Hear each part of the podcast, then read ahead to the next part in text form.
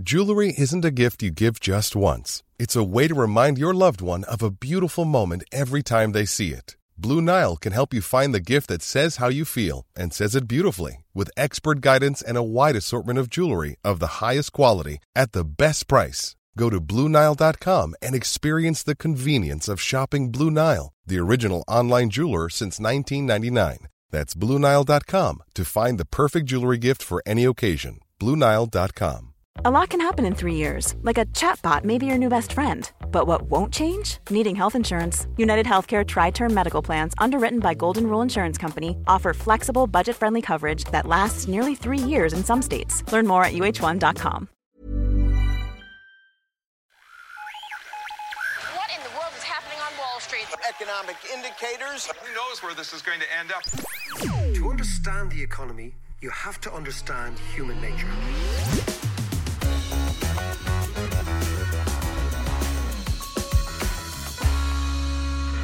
How you doing there? It's David's the podcast. You know the score. We're going to try and make economics more comprehensible, more predictable, hopefully, and a little bit more relevant to everyone's lives. I'm here, as always, with your man, Mr. Davis. What's a crackhead? Very good, yeah. A little delicate today after a, a, a night of awards last night. You won an award. Tell me. Oh, just another one, you know. I know. The award. Sorry, I'm just going to introduce him from now on as the award winning John Davis. Talk to me. Um, yeah, no, we won one out of three nominations in the DMAs, DMA has been uh, what? Digital Media Awards, Excellent. and it was great. Yeah, it's a good old you night. and Mark Canedo. Myself, Mark, and Nato, we won it for that project we did with the central bank, the animation project. my project. former employers. Indeed. the less said about them, the better. but it's interesting, just so you know, uh, John, myself, Ado, and Mark put together a series of economic cartoons many years ago called Punk Economics. And They they're well worth having a look at. They're on YouTube. They try to, a bit like we're doing in the podcast, they try to explain economics in a more objective, more accessible fashion by using cartoons with the maestro. Mm. How would you describe Mark? He's he's brilliant. What is ex Disney? The whole shebang. Brilliant animator. Mark Flood. Big shout out to Mark Flood. But anyway, if you're interested again in a visual version of this podcast, have a look at those punk economic series. We did them over a couple of years. They were very, very popular. Oh, we uh, did a, a series for the FT We as did, well. yeah, for the FT. So that was that. So anyway, by the way, just before we start, Sunday, March 15th is the live show. John and I on the stage of the Olympia. Sunday, March 15th. Get your tickets at ticketmaster.ie.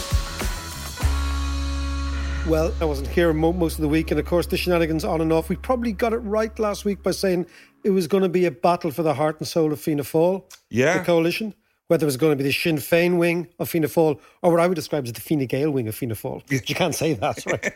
and it looks like the Fine Gael wing of Fianna Fáil have won out. Yeah, it seems to be, and they're but they're still hunkered down, trying to knock out all the details and stuff. taking a fortnight holidays Yeah. just to do so. Look, we're, let's let's not talk about Ireland. So what we're going to do today, we're not going to talk about Ireland. We know we're in, as John was saying, the hunkering down stage. A coalition will be formed by somebody at some stage. We'll come back to it. What do you Yeah, think? yeah, yeah, yeah. Absolutely. There's only so much you can do on that. But tell us, you've been away this week. I've been in Berlin, and it's a city, as you know, I've been going to for many, many years. Actually, it's crazy. For four decades now, mm. I've been going there, and it's a place I love. This week, I got a sense that Germany is really, really changing, and changing maybe not for the better. Really? Well, it's kind of odd. Years ago, I learned German and, and I try to keep abreast of what's going on in the country.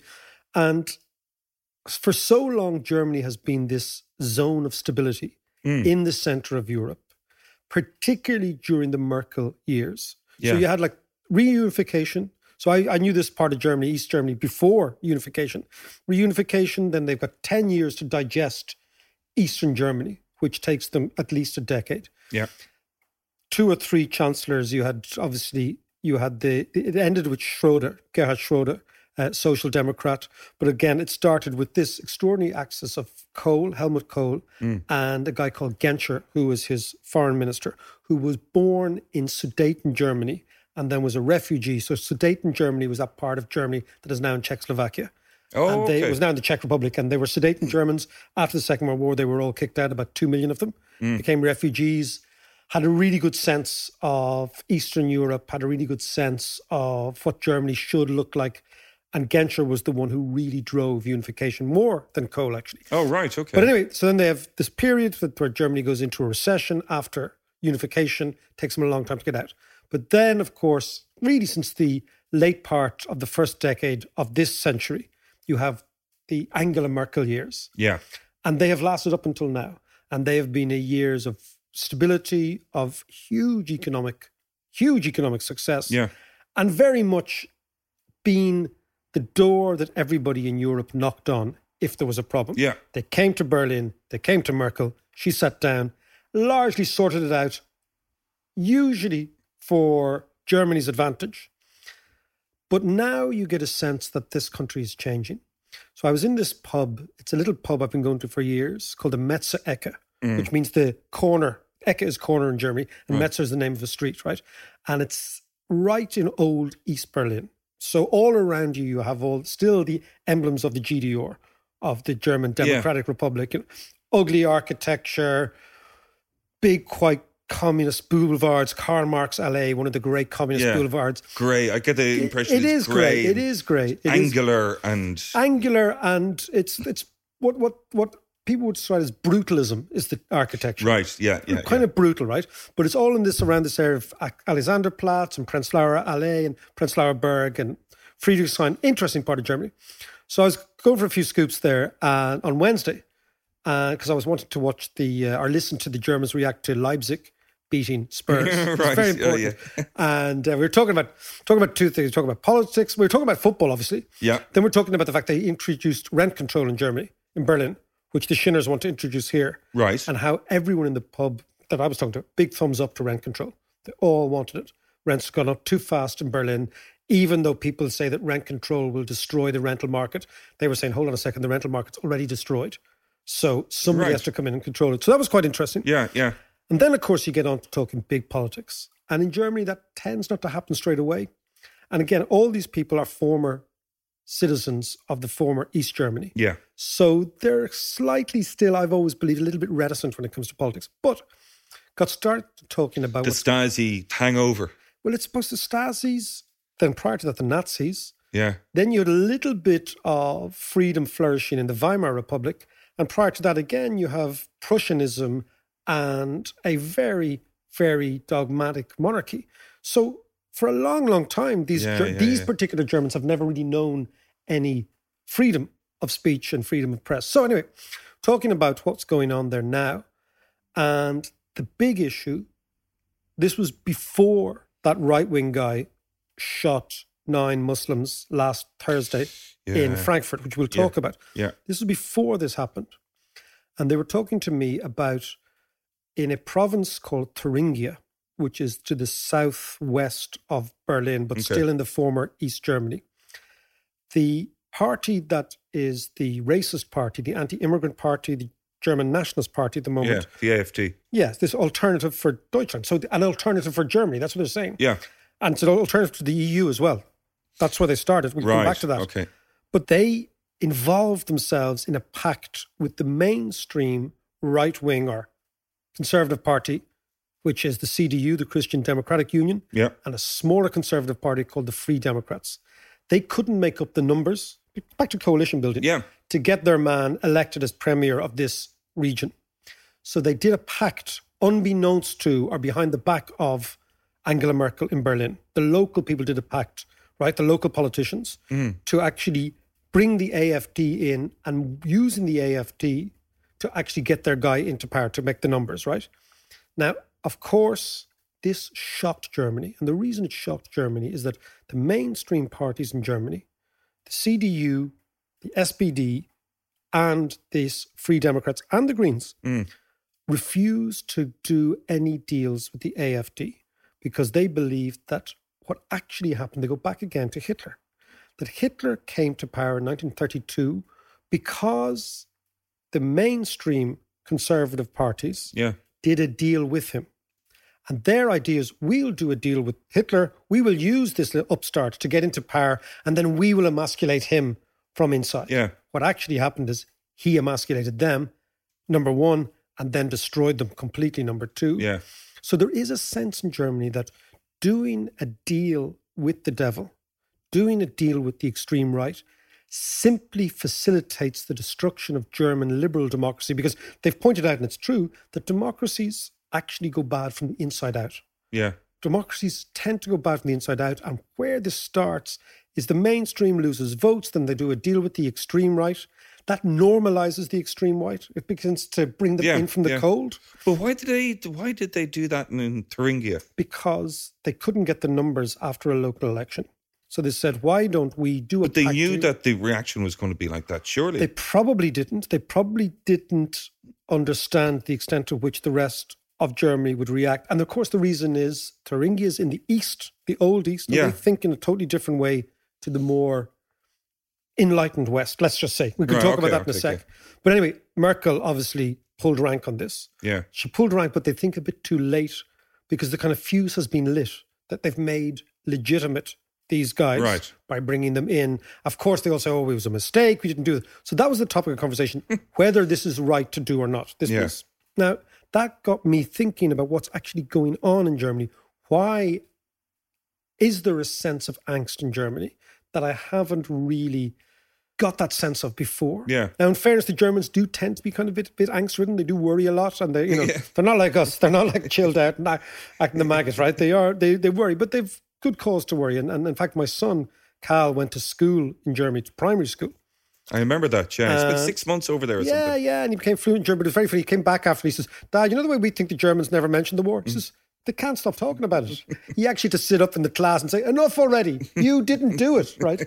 So he says that you know that basically the he always felt as somebody a school kid there that Germans are traumatized by the Second World War and they still are traumatized Yeah. and they they haven't given themselves the permission to rule Europe or even rule themselves in a proper way. Right. They're always worried about what could happen, and which is why Germany has instilled extraordinary, brilliant sort of checks and balances in its political system. And now my daughter, Lucy, is in college there, so we've Mm. Yeah. got a German thing going on in the Yeah, in the family. Anyway, let's go back to to what is happening in Germany. What is happening in Germany is an extraordinary collapse in the population. So the Germans aren't having enough children. It's by far and away the most populous country in Europe, Yeah. but the only people having kids on a significant scale are immigrants.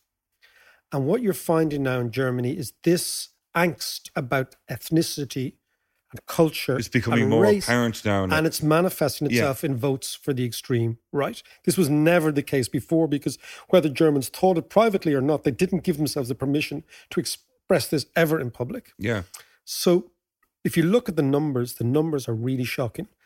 In Berlin, they've got, again, the Germans very good statistics. The labor force surveys in, Ger- in, in Berlin show that had there not been immigration into Germany, the German population, the ethnic German population, would have peaked in 1972. Wow. So the ethnic population has been falling as a percentage of the total for 50 years. Now, what happened was lots and lots of Turks in the beginning Yeah. came in, then Yugoslavs and lots of Spaniards, lots of Italians, etc., etc. And this, of course, boosted the labor force in Germany, boosted the productivity of the country. Mm. Now, what you're seeing is another wave of now Syrian refugees, African refugees coming in in big, big numbers. As long as the economy was growing and doing well, the Germans seemed to be able to negotiate all of this. But now what we're seeing is, particularly in the east, the population is falling. So on this on present forecasts, the German population in eastern Germany hmm. will fall by 30% wow. in the next 15 years yeah. right? The also the old population of Germany is rising dramatically. So just to give you a sense, right? Hmm. According to the Berlin Institute for Population and Development, which is obviously their big stats department looking at population, the population of East Germany is set to decline over the next 15 years by over 25%. Right? Wow. That is phenomenal, right? Wow. Yeah. In the former East Germany, 41 of its 77 districts will lose at least 30% of their working age population by 2035. This is phenomenal. Germany's elder population, that's the whole population, right, Yeah. has risen by 54% since 1990 from 10 million people to 15 million. These are elderly Jesus. people. Yeah. And it's expected to rise another 5 million by What 2039. kind of pension system do they have well, there? this is the whole thing that as long as they have a very generous pension system, Yeah. but they have a very private pension. They have a lot of private pensions as well. But the point is, as long as Germany was growing and as long as Germany was doing extremely well, all these various social issues could be dealt with, you know? They Yeah. could they could deal with immigration, they could deal with population surges, they could deal with now they're facing something different. Okay, hang on. Before you you go any further, is Merkel being blamed, or is she to blame for this uh, huge, massive influx? Given the fact that she opened the doors there a few years ago. Well, I think many, many Germans are very supportive of Hmm. this idea that Germany should be a big, generous, wealthy country. And the act of generosity that is accepting in people who are destitute, who are Yeah. homeless, who are stateless, I think gives a lot of Germans a real sense of pride. And that's the people that I know would feel this is the right thing to Yeah. do. However, there's lots of other Germans who, particularly the elderly, the people from the East, and also people who feel that German culture has been diluted dramatically mm. by this rise in migration. So the battle again for the heart and soul of Germany is are we the outward looking, generous, wealthy country that was created by West Germany after the Second World War, beginning with Adenauer and going all the way through to now? Yeah.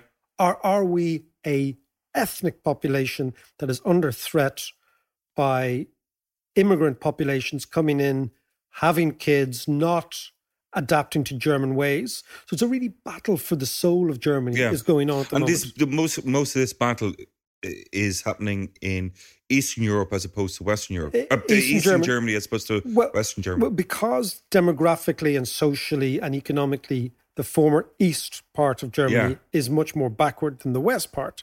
And don't forget that it was really a takeover of West Germany took over East Germany. It Yeah. wasn't a battle of equals at all.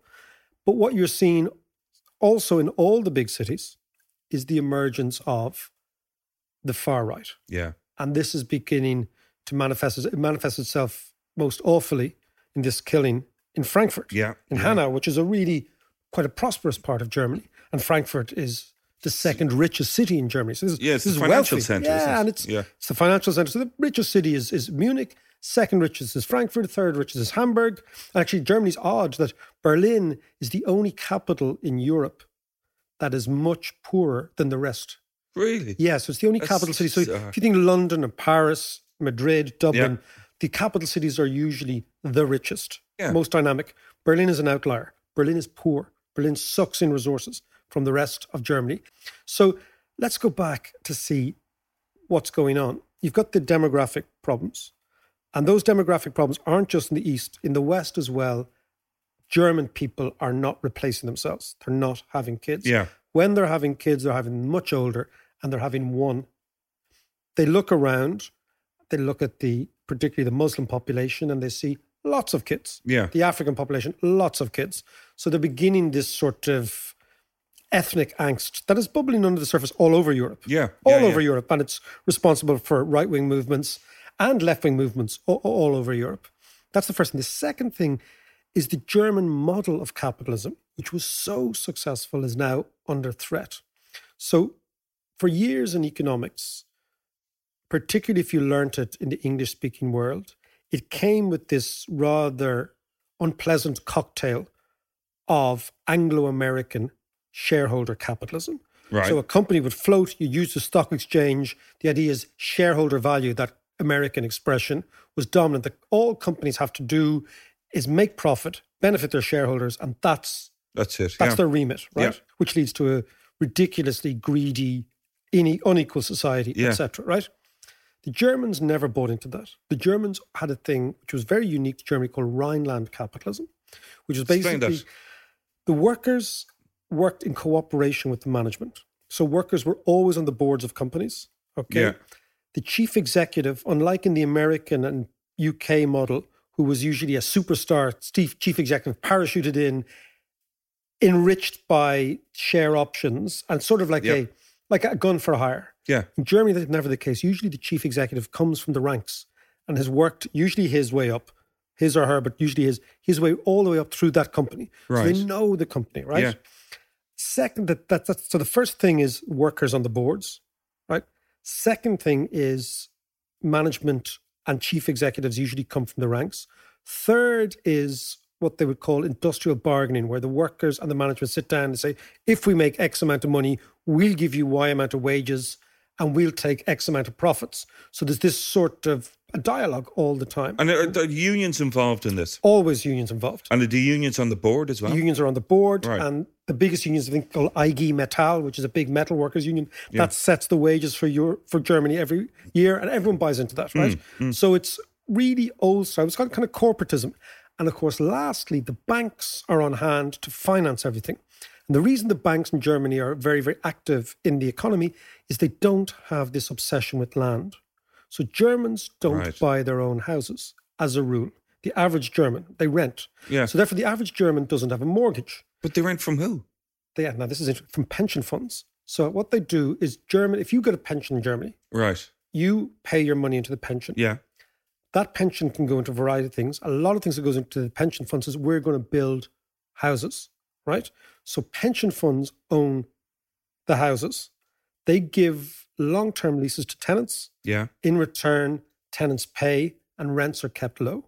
The other side is the state produces huge amounts of social housing as well. Right. But what you don't have, or you hadn't have up until very recently, is this sort of rapacious landlord class, right? Now, that leads to two issues. One is the housing dilemma has never been that extreme in Germany until very recently. And I'll explain that in a second. The second thing is because people don't have mortgages, the banks have to lend Ryan Reynolds here from Mint Mobile. With the price of just about everything going up during inflation, we thought we'd bring our prices down. So to help us, we brought in a reverse auctioneer, which is apparently a thing. Mint Mobile unlimited premium wireless. Ready to get 30, 30, bit to get 30, bit to get 20, 20, 20, bit to get 20, 20, bit to get 15, 15, 15, 15 just 15 bucks a month. So, Give it a try at mintmobile.com slash switch. $45 upfront for three months plus taxes and fees. Promo rate for new customers for limited time. Unlimited more than 40 gigabytes per month. Slows. Full terms at mintmobile.com. Hey there, it's Michelle Norris. I'm host of a podcast called Your Mama's Kitchen. When I travel, I'm usually looking for a way to find a taste of home when I'm not at home. And one of the things I love to do when I am at home is entertain. And Airbnb allows me to do that. When I was in California recently, I rented a house that had a great kitchen. And when we were sitting around the table, we're all thinking, we're in someone else's house. Someone could be in all of our homes as well. If you have a home, but you're not always at home, you have an Airbnb. Your home might be worth more than you think. Find out how much at airbnb.com/slash host. Hey, it's Danny Pellegrino from Everything Iconic.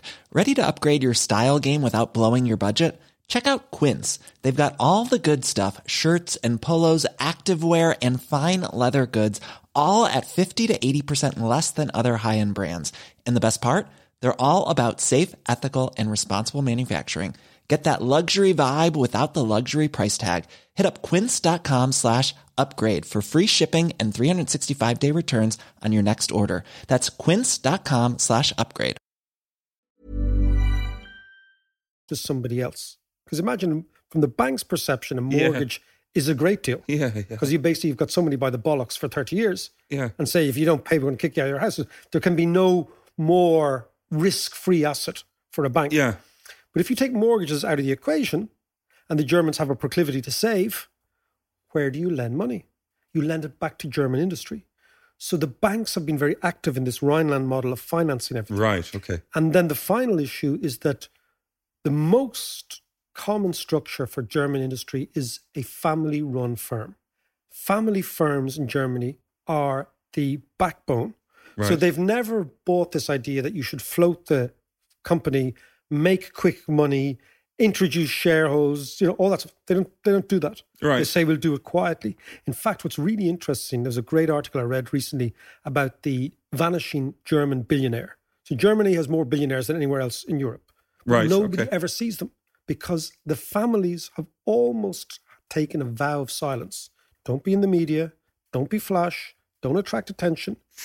and this, Really? of course, all goes back to revolutionary times where they say, don't basically stand out. Yeah. So you have all this stuff going on.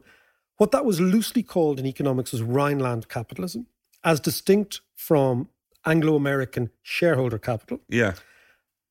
Rhineland capitalism has beaten shareholder capital hands down, right? It's a much better form Well, of running the economy. it certainly seems an awful lot fairer. It's more fair and it's Yeah. actually more productive. Yeah. Right?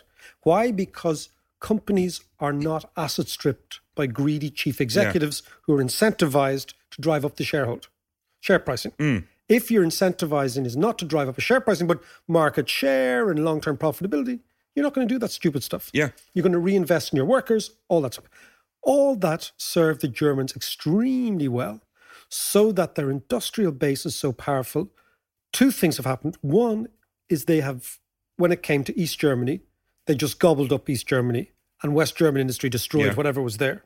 Yeah. But two, more interestingly for Europe, under the euro, where other countries couldn't devalue against the Germans, this German industrial juggernaut has destroyed the industrial base of many European countries, mainly Italy, because people forget that Italy, the byword for Italy, largely driven, I think, by English propaganda, was that the Italians are lazy and disorganized and la la la. In fact, that's not the case. Italy is the second biggest manufacturing power in Europe. Yeah. Yeah. It's only second to Germany, bigger than France, much bigger than the UK, much bigger than Spain.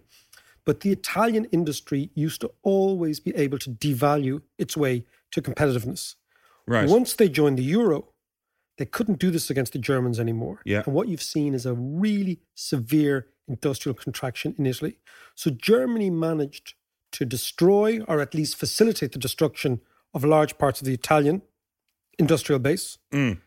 How did they do this? They did this with their own capitalism, but also when Central Europe opened up. Yeah. The idea was that all these Central European countries, Czech Republic, Hungary, Croatia, Poland, would gradually catch up with Germany. That has not happened. Right. What yeah. actually has happened is really clever, talented people from Hungary, Romania, Czech Republic, Croatia, Poland have migrated to Germany, increasing the productive capacity of Germany, Right. while at the same time, the industries that were in Central Europe have all been destroyed by Germany. So if you go to Central Europe and you go to a shop, you go to try to buy something, anything at all, because you know we spend a lot of time Yeah. in Croatia, everything's made in Germany. Mm. So Germany has managed in the last two decades to dominate Europe in a way in which I don't think people have really appreciated. Now, what is happening is the battle between German capitalism, Rhineland capitalism, is not against Anglo American capitalism. Yeah. The battle is against Chinese state capitalism, Yeah. which is a different thing. So basically, the Chinese are looking to do to the Germans what the Germans did to the Italians, Right. which is okay. basically. And where is And how is that going to manifest so the itself? battleground is the German car industry. So nothing more signifies Germany than Audi and Mercedes Yeah, and yeah. Volkswagen. Problem is, it employs directly 800,000 Germans, but indirectly 3 million, right? Okay. So it's huge. So it's not just 5% of GDP in terms of revenues, it's all these links with the rest of Right. the Yeah. economy. Yeah. The problem is Germany's producing the wrong product. Cars are going out of fashion, right? If you look at car sales, they've been falling. German car sales last year hit a 23 year low. Right. And the reason is that people are not buying petrol cars in, in, in the same way as we used to. And the Germans don't seem to have changed quickly enough to electric cars. So hang on a second. So you're saying that most of the electric car manufacturing is based in China, and that's going to flood the world. How come? That- that's the interesting thing. but So how come Germany have kind of missed this? they seem to has been have on the taken, cards they for seem to have taken their eye off the ball. So, for example, even Tesla has set up in Germany, which Yeah. is like a two fingers to BMW uh, and, and Audi and, and Mercedes. And Mm. we're going to put this upstart American company in your own turf. The Germans have been late-ish to the electric car game. Yeah. The best example of that is nine out of the top 10 world producers of electric cars in terms of revenue are Chinese. Right. And everyone say, well, I've never heard of a Chinese car, which you haven't, Yeah. but you've probably never heard of Huawei a couple of years ago. And this is back to our idea. Well, that's true. That's very true. And yeah. now everyone's talking about it. It's like, Yeah. "Hey, what the hell is this? It's that's back to our friend Mr. Schumpeter. The, the relentless gale of technological innovation and creative destruction. So, for example, 15 years ago, if we were talking about mobile phones here, we'd be talking about Nokia. Nokia now Yeah. have, have disappeared really as a brand Yeah, in, in, yeah. in most cases. So there is something going on, which is the following that Germany produces cars, and very soon producing cars will soon be regarded as like producing cigarettes. There'll be a stigma attached to it. It'll be Right. not healthy. And It's Germany quite extreme. well, it's going to happen. And Germany produces maybe too many cars. Though, so again, it's, it's interesting. For years, this was the backbone of German industry. Yeah. Now they have to shift because car demand is falling worldwide. The question is, can they shift quick enough?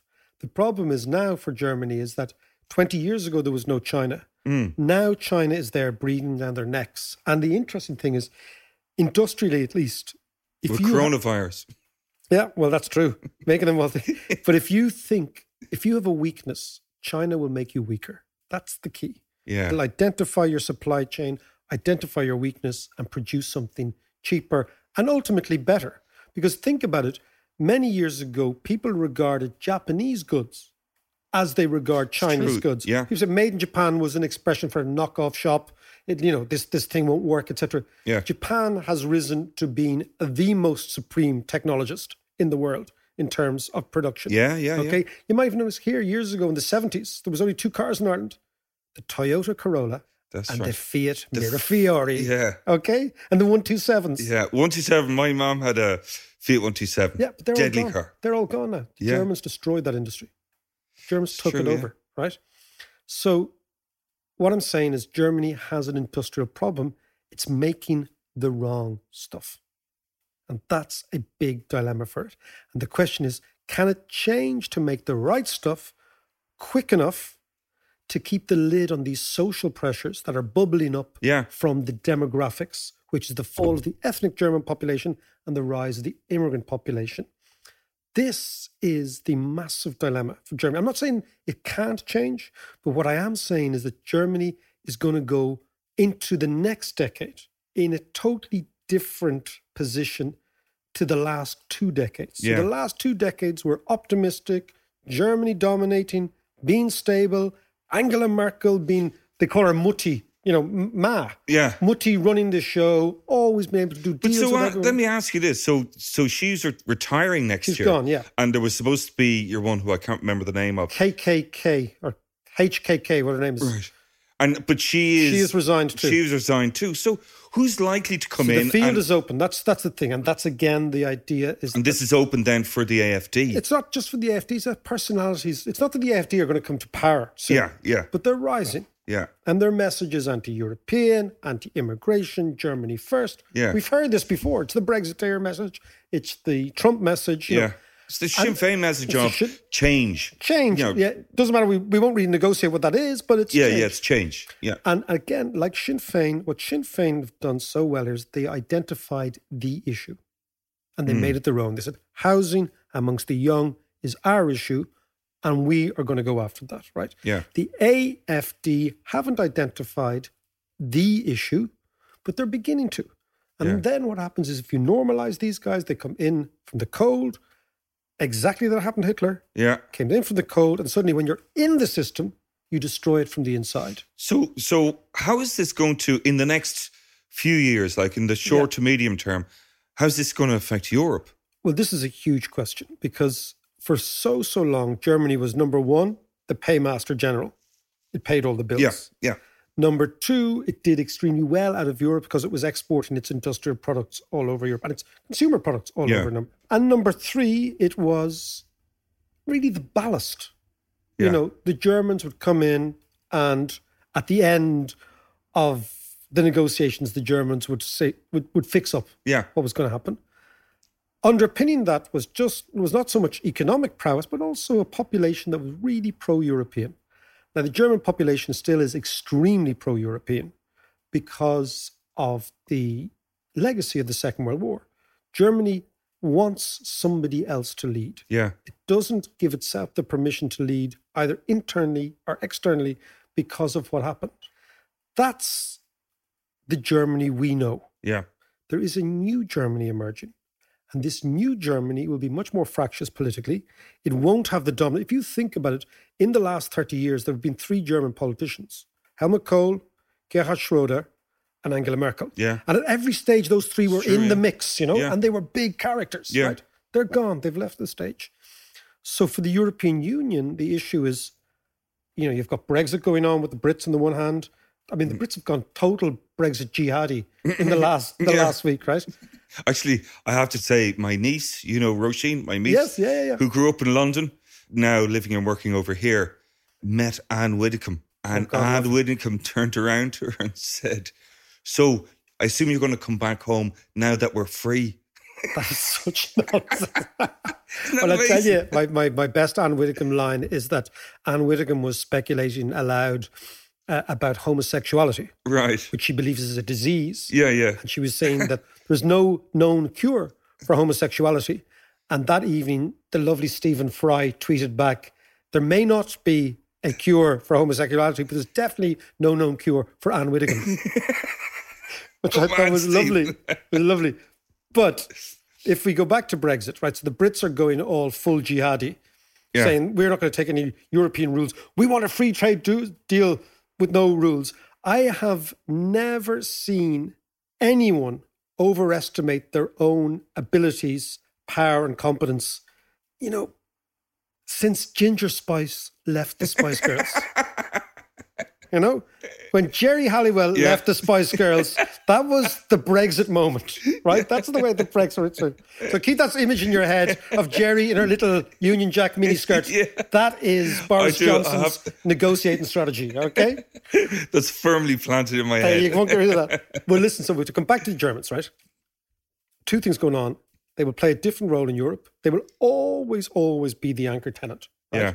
Well, I, I was going to say, is, is is it an opportunity for France to kind of up their game and become the anchor tenant, as you say? Well, France could up the game if your man, the little Yeah, Jupiterian leader, Yeah. Macron. uh, you- Napoleon. did you hear his little his latest problems? no, go on. His choice for the mayor of Paris. Yeah. The big job. Jacques Chirac was mayor of Paris. Being Yeah. mayor of Paris is a big deal, right? Macron's choice was a fella, 40 year old bloke, talked about family values all the time, etc., etc. And he was sending dick pics to a young one. And he got, he got nailed. So I, I think there was anything. Have a look at me, Wanger. Uh, My wing ale. So they with their own deals. No, I think I think what it is, we just have to we as Europeans have to recognize that Germany is different now. Big, big long term issues is the following.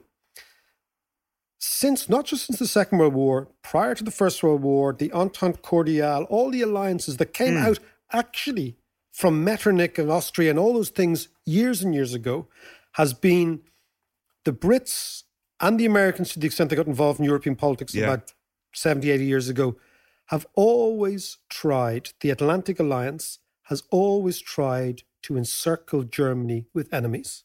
That has always been the strategy. right. So if you look at all the, after the French Commune, 1870s Prussian, Franco-Prussian War, Yeah.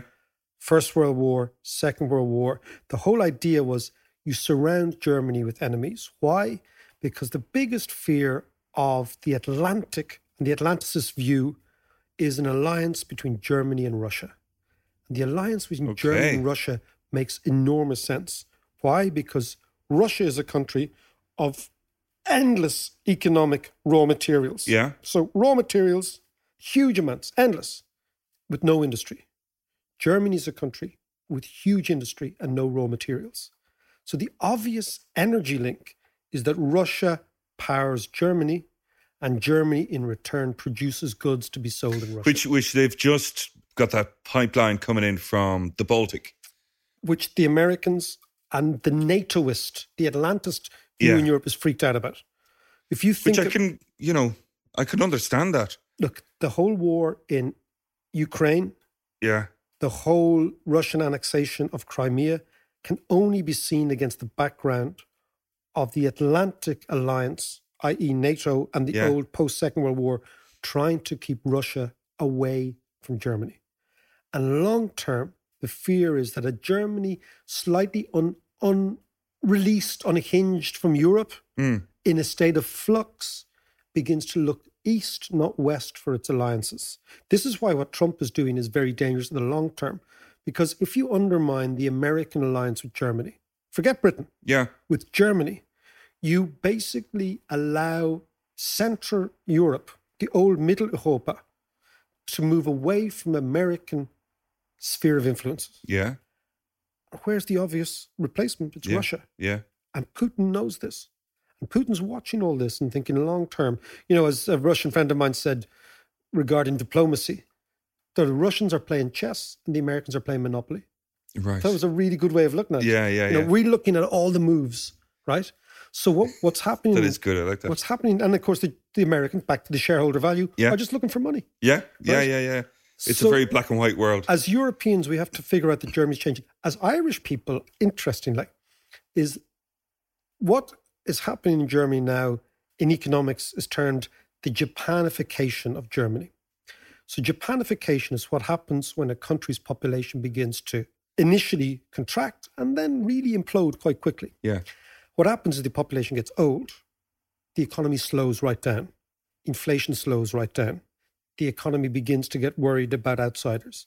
It exports lots of capital because it's got lots of capital, lots of savings, but it hasn't got productive investment Mm. inside. So it exports lots of capital, makes all these investments abroad, which is exactly what's happening to Japan right now. Yeah. It's this thing called secular stagnation that economists talk about, Yeah. which is when the economy begins to stagnate. And that's as a result of that demographic triangle being inverted. Yeah, exactly. Yeah. Exactly. And basically, young countries are dynamic countries. That's Yeah. the rule. Yeah. Yeah. Because young people take risks. Yeah. Old people don't take risks. So as you get older, you become less and less and less risk taking because you want to hold on to what you have for retirement, for your kids, all that sort of stuff. Yeah. Right. So there's an in, there's a human dynamic. It's like an energy dynamic. yeah. So this is what's happening in Germany. It's getting old, right? As it gets old, it slows down. As it slows down, the rate of interest gets very, very low. So the demand for money is very, very low. So countries that are exporting excessively to that country tend to do very badly mm. because demand in Germany will slow down.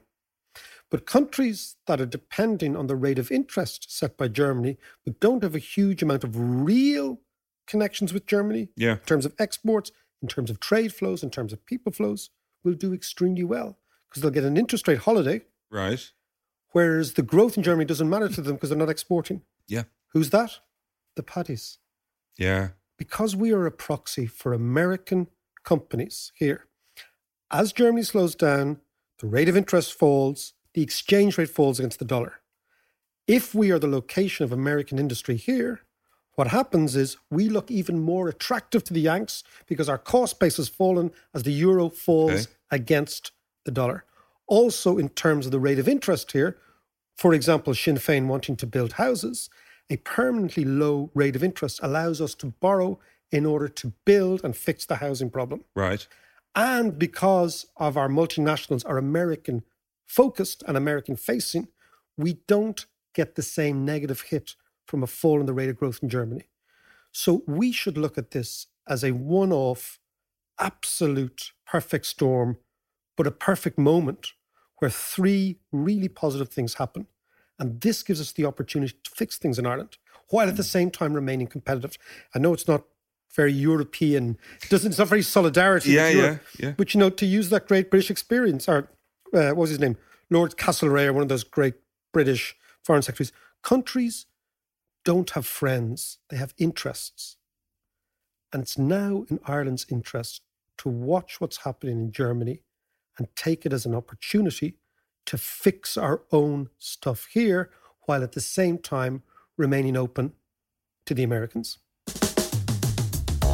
Now, don't forget, on the 15th of March, myself and John are live on the stage of the Olympia.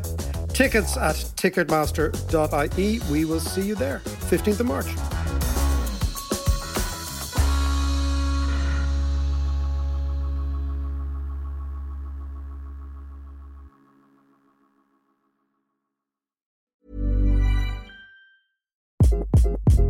Hi, this is Craig Robinson from Ways to Win, and support for this podcast comes from Invesco QQQ. Invesco QQQ is proud to sponsor this episode and even prouder to provide access to innovation for the last 25 years. Basketball has had innovations over the years too. We're seeing the game played in new ways every day.